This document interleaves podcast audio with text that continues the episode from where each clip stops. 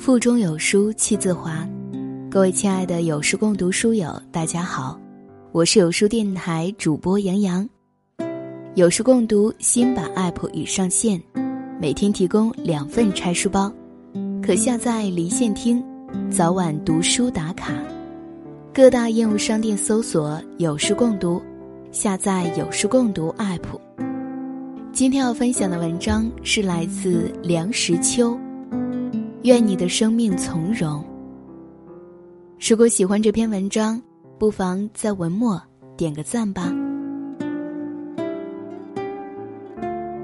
人生不过是一段来了又走的旅程，有喜有悲才是人生，有苦有甜才是生活。我们最重要的不是去计较真与伪，得与失，名与利。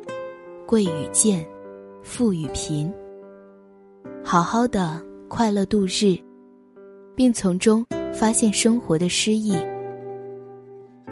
人生的路途，多少年来就这样的践踏出来了。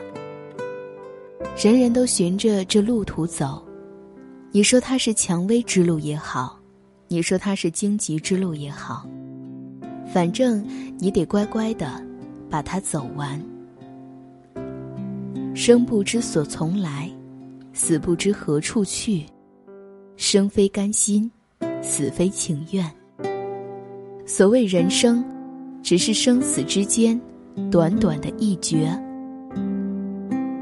有时候，只要把心胸敞开，快乐也会逼人而来。这个世界，这个人生，有其丑恶的一面，也有其光明的一面。良辰美景，赏心乐事，随处皆是。快乐是在心里，不假外求。求既往往不得，转为烦恼。所谓快乐幸福，乃是解除苦痛之味。没有苦痛，便是幸福。你随时可以隐退到自己的心里去。一个人不能找到一个去处。比他自己的灵魂更为清净。理性的特征，便是面对自己的正当行为及其所产生的宁静和平和，而怡然自得。我看世间一切有情，是有一个新陈代谢的法则，是有遗传善地的迹象，人恐怕也不是例外。长江后浪推前浪。一代新人换旧人，如是而已。人生最高理想，应该是人人能有闲暇，于必须的工作之余，还能有闲暇去做人。有闲暇去做人的工作，去享受人的生活。我们应该希望，人人都能属于有闲阶级。人在有闲的时候。才最像是一个人，手脚相当闲，头脑才能相当的忙起来。